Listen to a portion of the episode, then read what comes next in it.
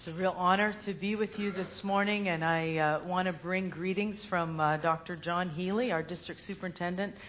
And uh, just to let you know that uh, we have been praying for you as a church. We're very aware this is a difficult and a challenging time uh, that you are in. And uh, even as I'm here this morning, what I feel is, is a little bit of a spirit of grief and uh, just have been praying that God's comfort would be poured out on you. It's never easy to go through some of the seasons that God sets up for us or that we're entrusted to, but we just want to bless you as a congregation this morning.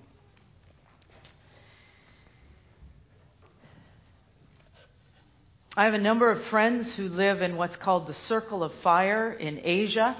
And uh, as you know, that it's not uncommon to have lots of earthquakes there. And so recently I would wake up and occasionally have a WhatsApp message that would say, Oh my gosh, I woke up this morning and my bed was shaking. And uh, this happened kind of repeatedly. And one of the things that you do when you wake up and your bed is shaking or your walls are shaking, one of the first things that you do is you look for a place for solid ground. And I would like to suggest to you today that in our world, that is a posture that is becoming more and more real for people right around the globe. Our grandparents would turn in their grave if they knew that cannabis was just legalized this week in Canada. The moral fabric of our nation and our world is being shaken. The climate that we used to depend on, the four seasons, is now getting all mingled up. So if you live in Calgary, you can get snow any time of the year. So stay in Toronto. Our government is shaking. Our economy is shaking. In the globe, we've got massive immigration issues because people are desperately looking to leave places that they're experiencing shaking to move to a place that they're hoping will be solid ground. And you here at Rexdale have experienced your own shaking. And can I suggest to you that shakings are actually a gift to us from the living God? Because you see, the scripture says in Hebrews chapter 12, the scripture says, God says, once more I will shake not only the earth, but also the heavens. The words once more indicate the removing of what can be shaken. That is created things, so that what cannot be shaken may remain. Therefore, since we are receiving a kingdom that cannot be shaken, let us be thankful and so worship God acceptably with reverence and awe, for our God is a consuming fire. This is actually an exciting time to be a believer in the Lord Jesus Christ. This is an exciting time for you to be part of Rexdale Alliance Church. God has called you to be here for such a time as this this summer at General Assembly, and you guys hosted a General Assembly here. We want to thank you for that. But altar calls were given every evening for pastors and leaders to come forward. For those of you that are perhaps new to our denomination, a General Assembly is a gathering of all our 450 churches, the leaders, and uh, some of the lay leaders, and they gather together uh, to make decisions, but also to go deeper in the things of the Lord Jesus Christ. And there is a fresh shaking that's happening in our denomination where God is shaking us out of our denominational roots and wanting to root us deeper in the things of the Lord Jesus Christ, the power of the Holy Spirit, and the love of the Father God. And every sermon, there was an altar call given, and the front was packed with pastors and leaders doing business with God. And people were sitting at the back. They maybe didn't come forward, but they were praying with their friends and they were going deeper. And one pastor said to me, he says, I went forward every night. Just a heads up, pastors don't usually do that. They probably should do that.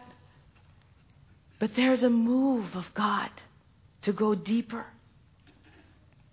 And this morning, We want to look at a passage of God. I would invite you to take your Bibles to Luke chapter 10. We're going to read a very familiar passage, but Luke chapter 10, verse 25 to 37. Because in this passage, through the story and the parable that Jesus tells, he actually pulls the rug out from under what I would say are church people.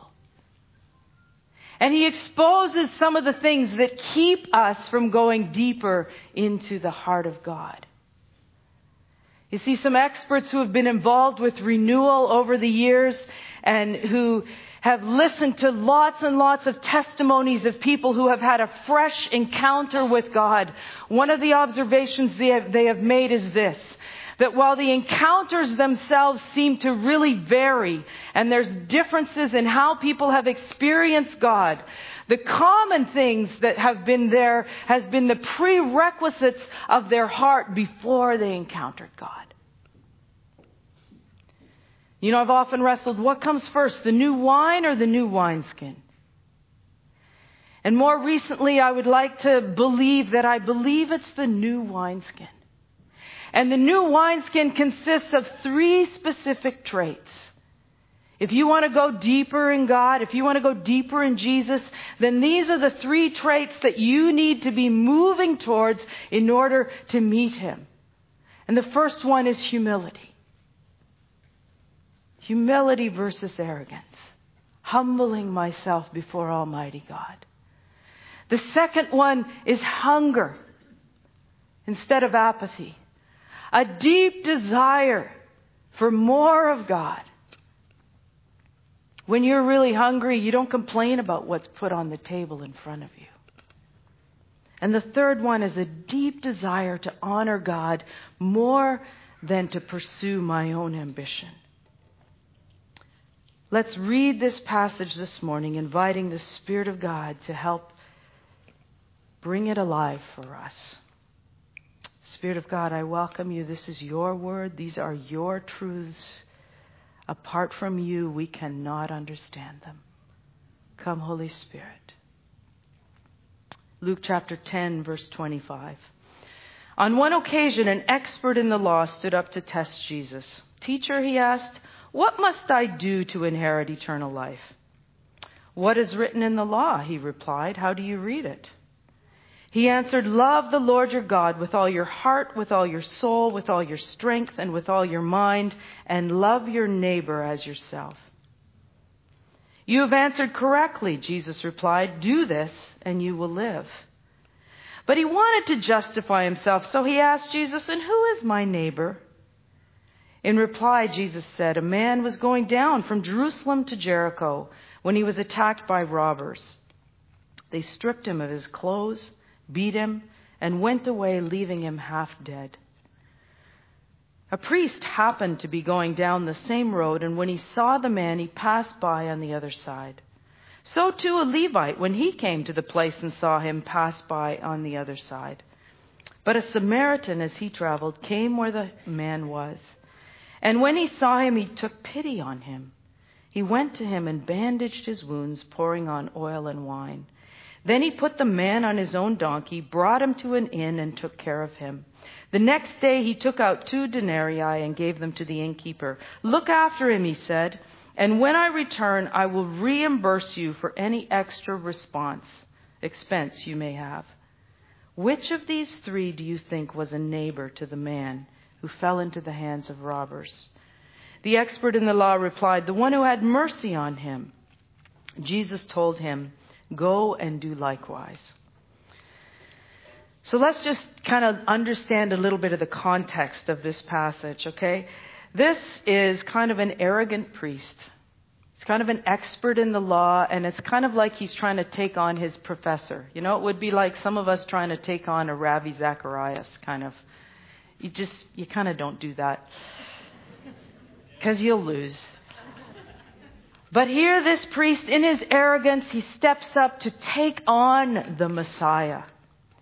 And Jesus, in his graciousness, you know, says to him, Well, you're the expert, you tell me. And so the priest quotes this, the Shema, which every Jewish boy would have known. Love the Lord your God with all your heart, with all your soul, with all your mind. They would have been able to quote it just like some of us can quote the Lord's Prayer. It comes right out of here and has nothing to do with our heart. He would have known it like that.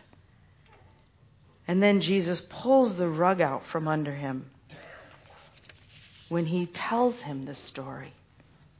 And what are the principles for us this morning as we look at going deeper in Jesus?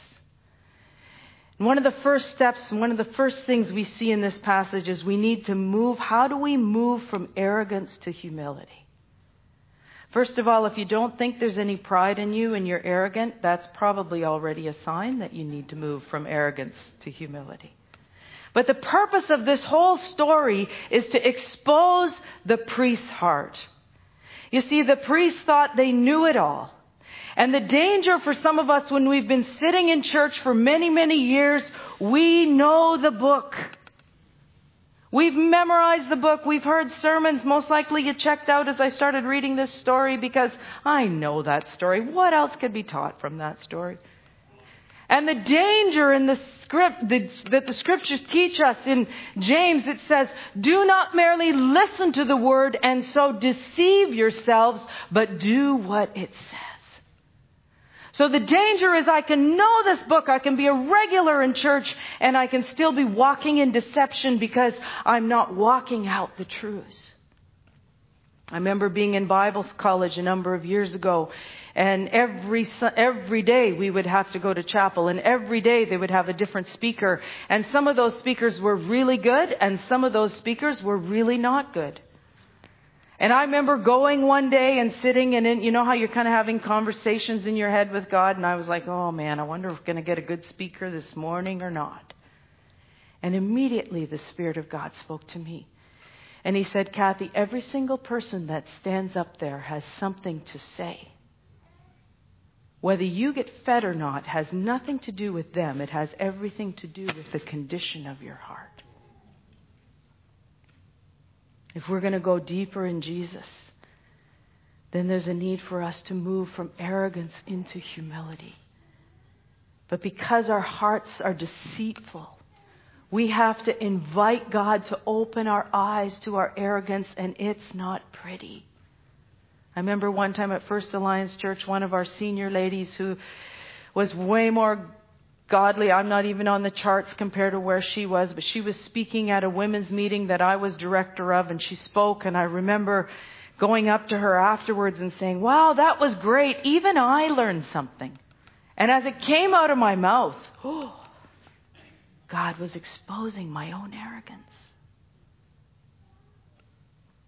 The second thing we see is what is it like to move from apathy to hunger?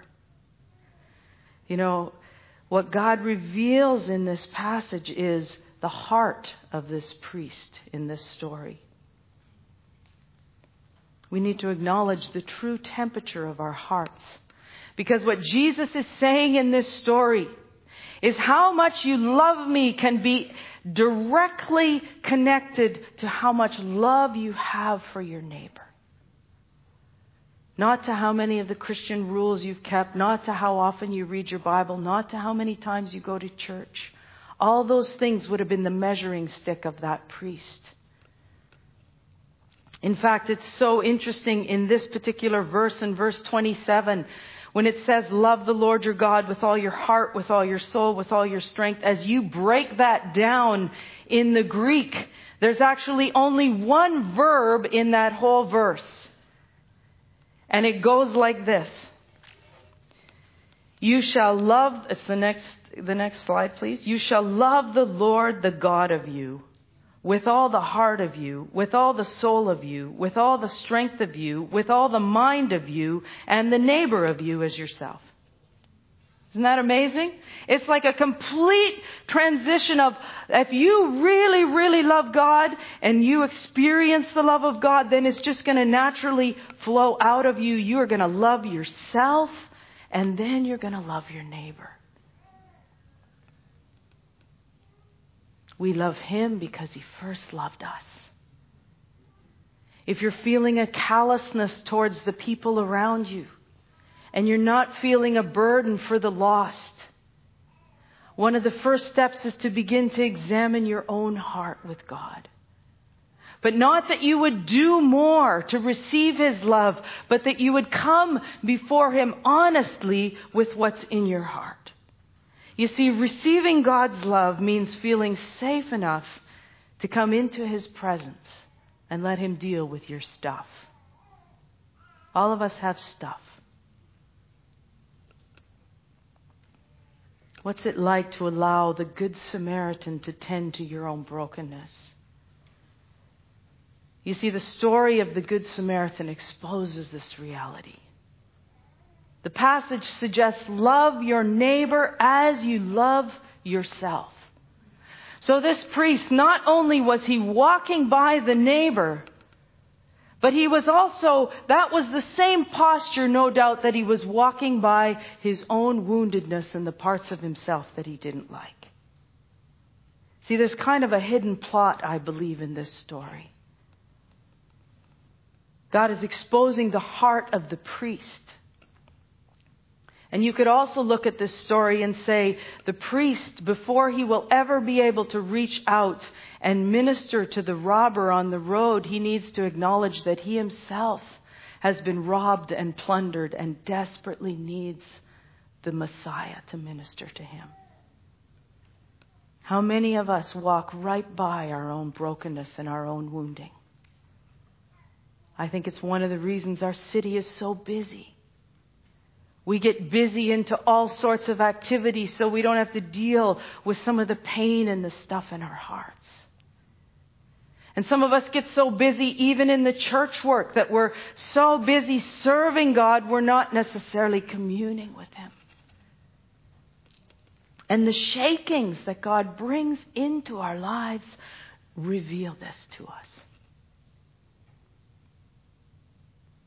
You know, I don't know if any of you have listened to Graham Cooke. He's a uh, a British prophet. He works in California now, I think, but uh, he's he's quite enjoyable to listen to. And one of the things he says is, you know, you you come to God and your prayer list is like, God, take this away from me, take this struggle away from me. Why won't you fix this? And God says, what do you what?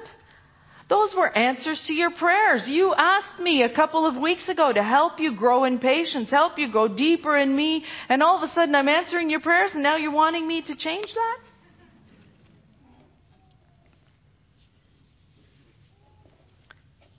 You know, God is offering, and there are opportunities in front of us in these days.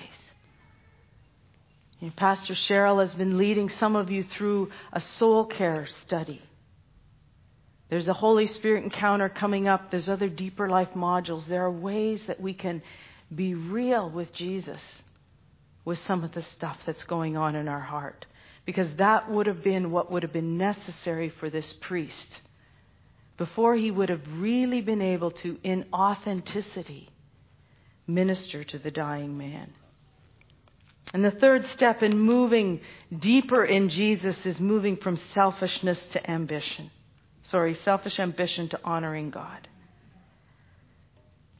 The priest is unaware of his own ambition. He's so busy doing his duty, chasing his kingdom, that he's not even aware. You know, I have a little dog, and uh, any of you are dog people, you know, you had to probably go out and walk him this morning before you got here, or you should have if you're a good pet owner. And you know, you walk your dog, and for those of you that don't know anything about dogs, you know, you think you're doing it so that they'll just relieve themselves, but they have another plan. They are going out into the kingdom of canine, and they are going out to sniff around and leave their little markings at every tree and at every fire hydrant because this is their destiny. And I watch my little dog. I take him and he pulls the leash because he's got to take another sniff over there and he's got to leave his mark. And then he's so proud of himself as he struts his stuff down the sidewalk. And I think sometimes, is that kind of how God looks at us with our selfish ambition?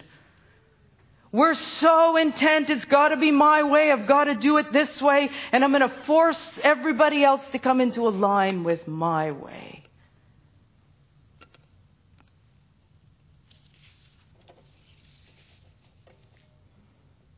God is so gracious and kind to us. You know, Jesus could have just ignored this priest. He was so belligerent. But he responds with such grace in the passage. And God responds to us with such grace and kindness. How we need to ask Jesus to open our eyes. What kingdom am I investing in?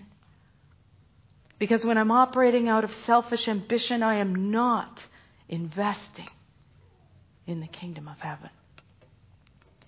So as we begin to do a bit of internal work, it's not like we arrive and then we step into mission, but we begin to become pliable so God can use us more effectively. And then you move into a couple of steps of how do we go further in mission? Well, it's interesting in verse 33 here, you know, the scripture says, But a Samaritan, as he traveled, came where the man was, and he saw him on the way of his journey. You know, step number one, there are broken and needy people in your immediate pathway. In fact, the interesting thing, the word neighbor means nearby. And as Jesus is telling this story, even in verse 31 where it says a priest happened to be, that's kind of a little bit of cynicism.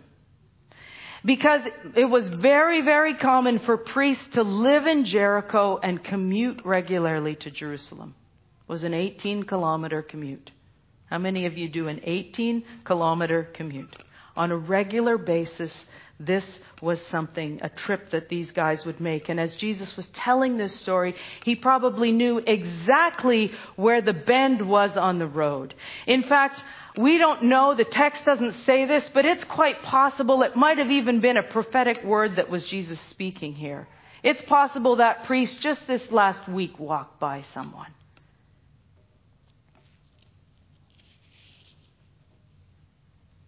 There's a story told by a woman who I know who's written a book, and I've actually met this woman. She was a missionary in Russia, and they had a YWAM team that came over, and uh, they were on the bus one day, and one of the YWAMers on this team, he saw this uh, African girl who's kind of leaning her face up against the window of the bus, had this really sad look on her face.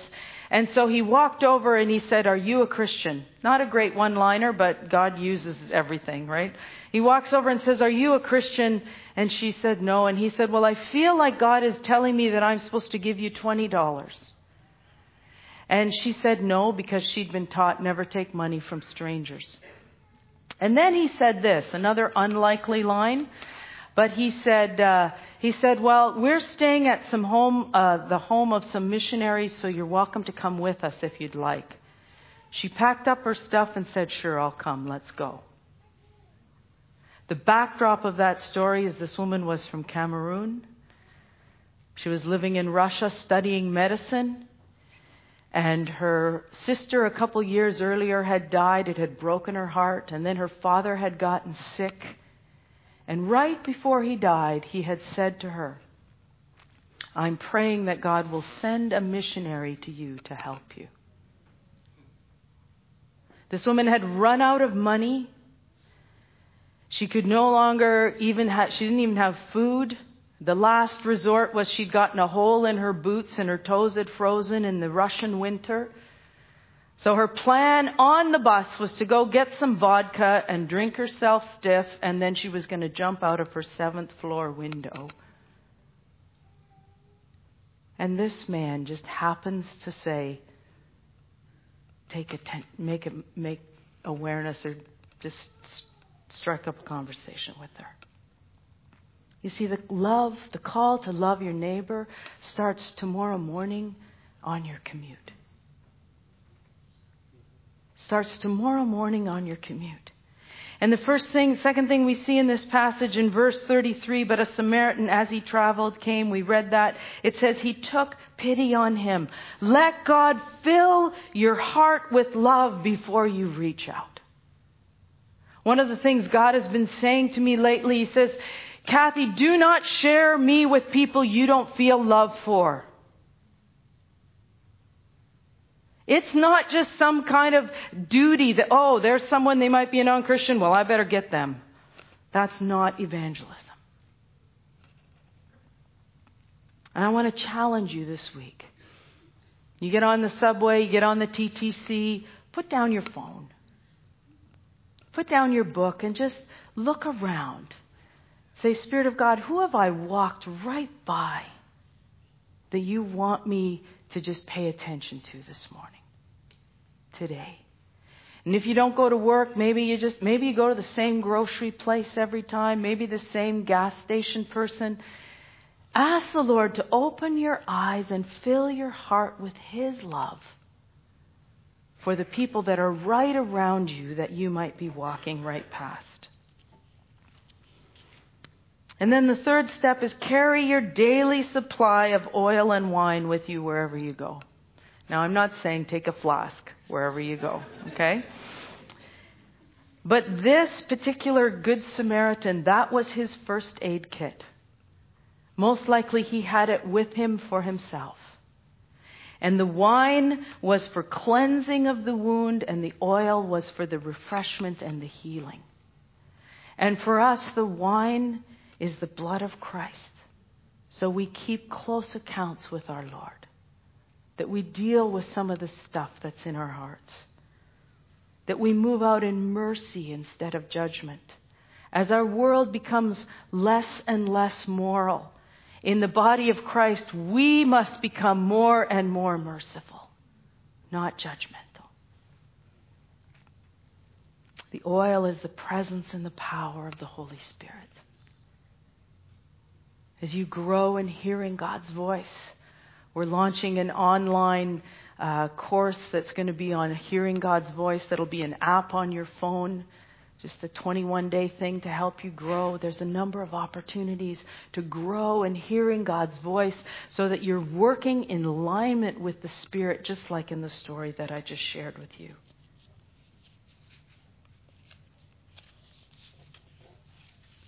And be prepared, it might cost you a little something. This Samaritan businessman, it altered his plan a little bit cost him maybe two days of wages. Is that okay? Like, that's really, this is our investment in the kingdom. I love this picture from the Thai rescue of these two older guys that went into a dark place to rescue this. And do you notice? I love this that the first guy is carrying the oxygen tank for this little guy. Who in your life is God asking you to carry the oxygen tank for in these days? And then, last but not leastly, what I see in this passage that's so powerful is to set godly boundaries in our caregiving. You know, if I'm honest, most of the time I don't stop and say something is because I'm afraid, well, I'm going to have to take them in and move, they're going to have to move in with me and all their problems are going to become my problems and I don't have time for that. I don't have money for that. But that's not what we see in this passage. The Good Samaritan stops, he tends to just what he can tend to, and then he moves on. The beauty of Jesus' instructions is you are to love your neighbor as you love yourself. God cares about you and I in the journey. Recently, I was at a prayer meeting, and I'm going to close with this. We were praying for Canada, and we took some time. It was people from many different denominations, and we took some time to listen. God, was there anything you wanted to say to us as a country? And one of the women that was there from a different denomination, she said, I just feel like I, I need to share this picture that God has given our church. And she said, This picture that we've had, it's a water picture of just like the Spirit of God being intrinsically in the church. But He's starting to bubble up, and there's going to be pools and puddles. And those pools and puddles are going to be bl- going to blend together, and the Spirit of God is going to be poured out so that the floodwaters are going to be beyond our control. Do we want that? Do we want that? I was recently at Radium Hot Springs this summer. And I was sitting in the, the hot springs pool that's a man made pool, but it's supposed to come from the hot springs. And I asked the lifeguard, So where are the hot springs? He goes, They're two kilometers underground underneath here. We've had to drill down to get them. And so, my challenge and my question to you this morning is Are you willing to let God drill down? Just going to invite the worship team forward as we move into a response.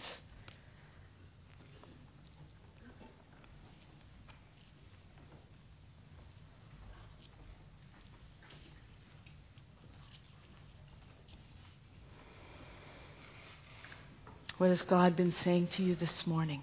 How has God been working in your heart? We had an elder at First Alliance Church that used to say, Every single time you humble yourself before God, you will be blessed. And I'm just going to ask you if God has been challenging you this morning and you need to do some business with Him, to go deeper with Him in any of these areas, I'm just going to ask you to stand just where you are right now. We're not going to wait long. I'm just going to ask you to stand and then I want to pray for you.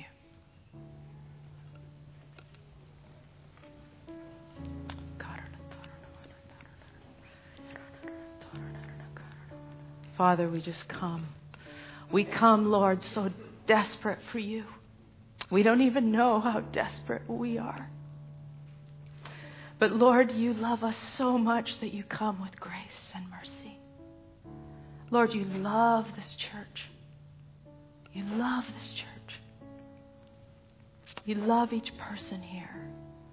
And each one of you are a key player in what God wants to do in this place. So, Spirit of the living God, I just ask that you would move throughout the room and that you would touch each person that has stood, especially, and even those that didn't have the courage. Would you move on them in a fresh way as we sing this song again, Living Hope? We offer ourselves to you afresh this morning. I just want to encourage you as we worship. If, if you feel like you need to kneel up at the altar, you're more than welcome. Doesn't mean you're more spiritual or anything, it's just you're doing business between you and God.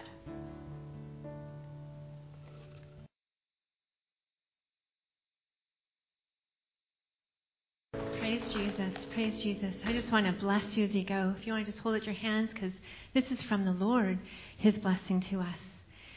The women's study we're learning um, in Second Corinthians, um, Paul's well command or encouragement to the Corinthians to open wide their hearts. And Paul had opened wide his heart to the Corinthians when they had rejected him when they called him names and said, You're not even a good preacher when you come to us, you're not even great. And still, he opened wide his heart. And Kathy taught us today that our love for God is reflected in the way we love others. And so, Lord Jesus, may you just open wide our hearts, first to God and then to others. And Paul said why he wanted them to be strong in their faith because he wanted to go to regions beyond them. My friends, there's so many beyond um, that need the gospel as well. So may you be blessed with a wide open heart to Jesus and to others. Let us go in Christ's name. Amen.